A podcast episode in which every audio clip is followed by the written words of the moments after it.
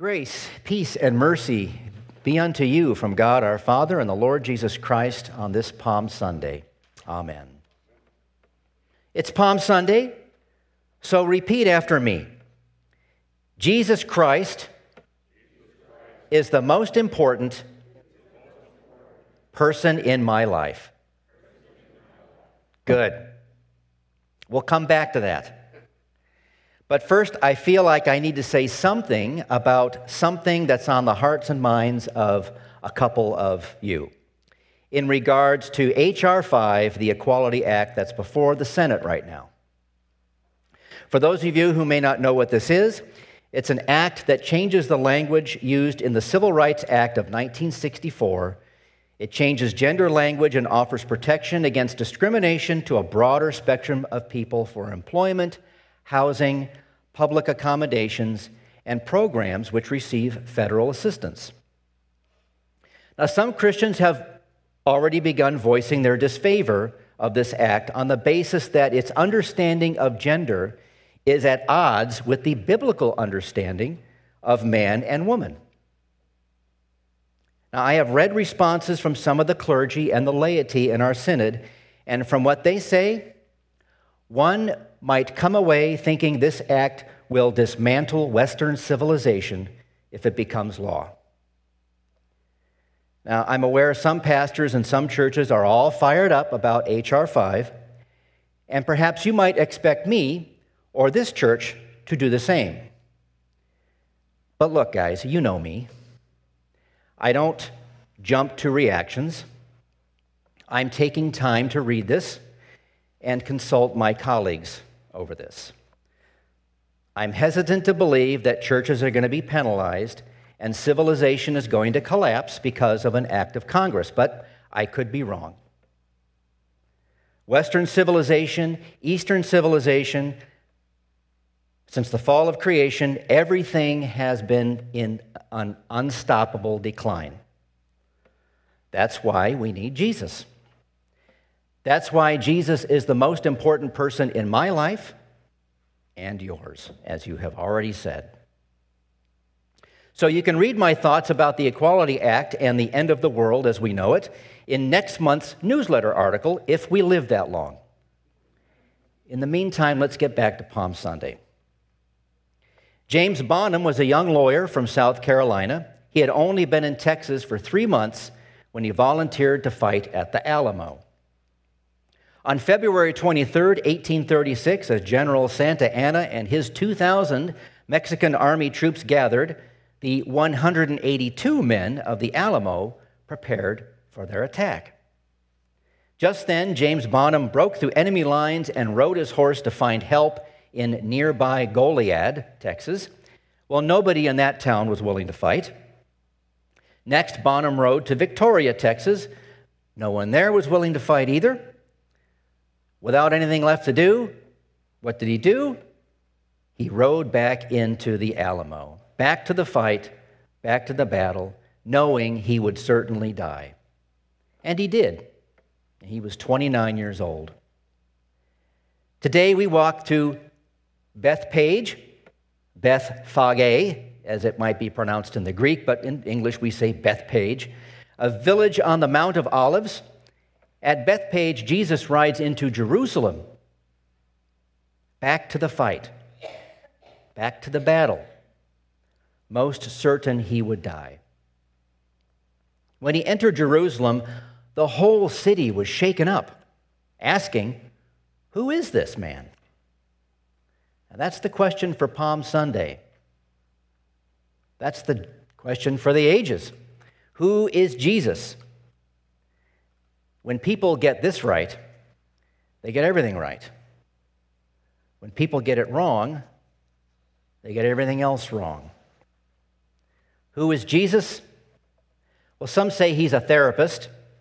He helps us cope with life's problems, tells us how valuable we are, and encourages us not to be so hard on ourselves. Some say Jesus is a coffee lover. He drinks fair trade coffee at Starbucks loves spiritual conversations, and goes to indie film festivals. Some say Jesus is a coach. He helps Christian athletes run faster and jump higher than non Christian athletes. Some say Jesus is a hippie. He says, Give peace a chance, imagine a world without religion, and remember, all you need is love. Some say Jesus is a spiritual guru. Get out in nature and find the God within you. Some say Jesus is a revolutionary. He teaches us to rebel against the status quo. Some say Jesus is a good example.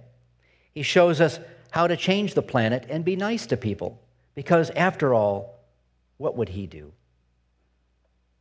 Then there is the plastic Jesus. You ever seen that old film, Cool Hand Luke, with Paul Newman?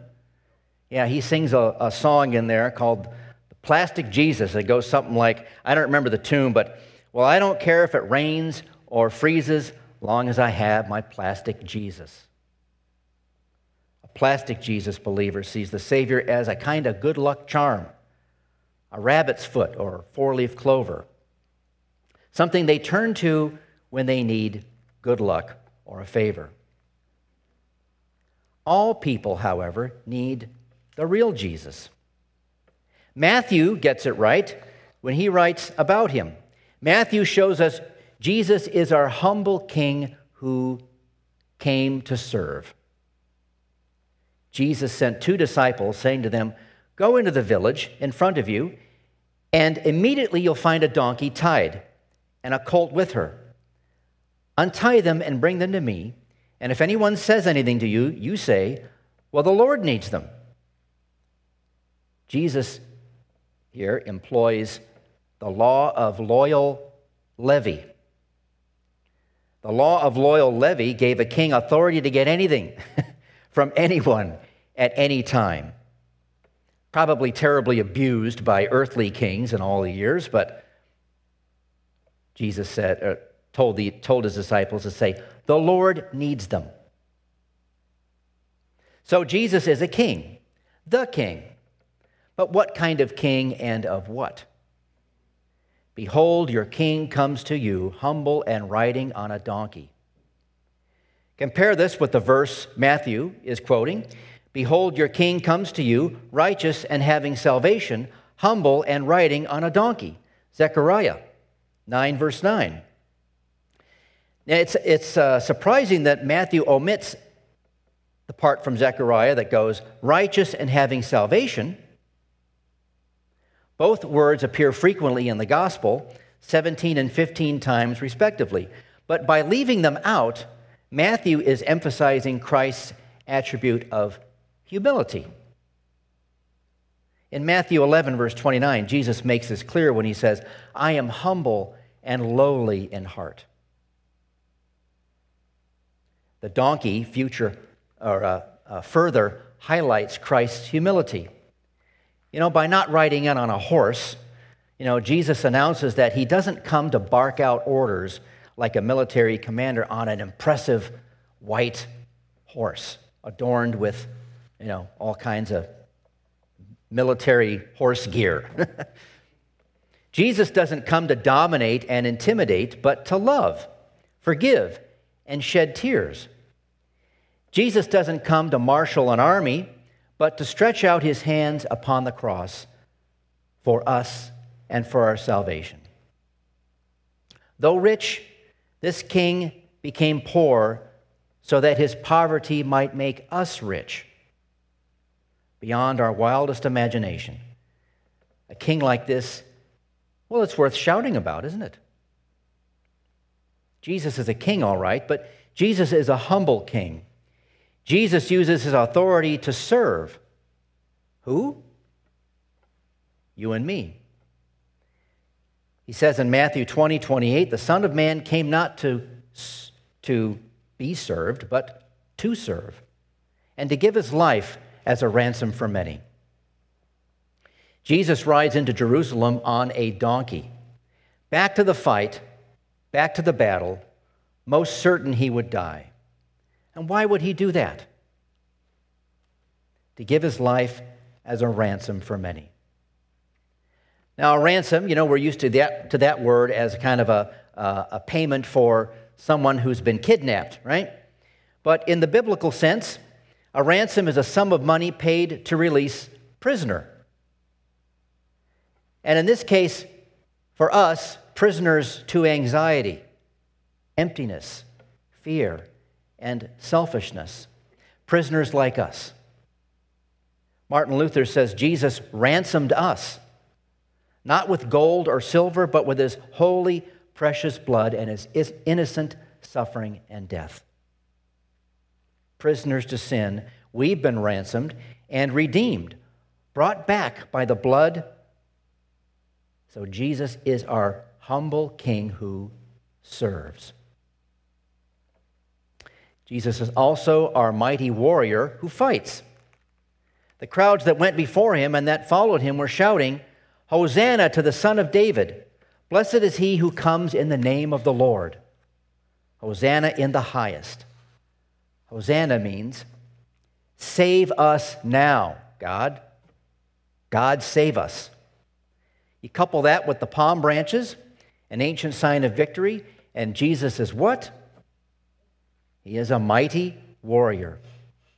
True, Jesus is a humble king who serves, but Jesus is also a mighty warrior who fights for us and for our salvation. Jesus fights sin and Satan, demons and death. And he wins on the third day with his resurrection. Jesus is a radical prophet who shakes the city. When he entered Jerusalem, the whole city was shaken up, Matthew says. Prophets do that, you know. They shake things up.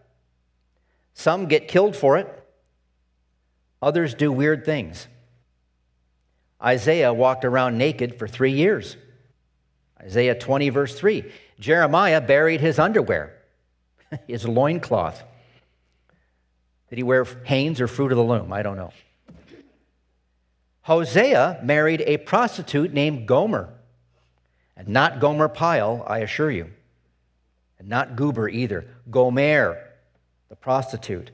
Prophets do strange things when the Lord uses them to shake things up, to shake up the city, to shake up the world. And Jesus, what did Jesus do to shake things up? Jesus allowed people to spit on him, beat him, impale him with a spear, and nail him to a crucifix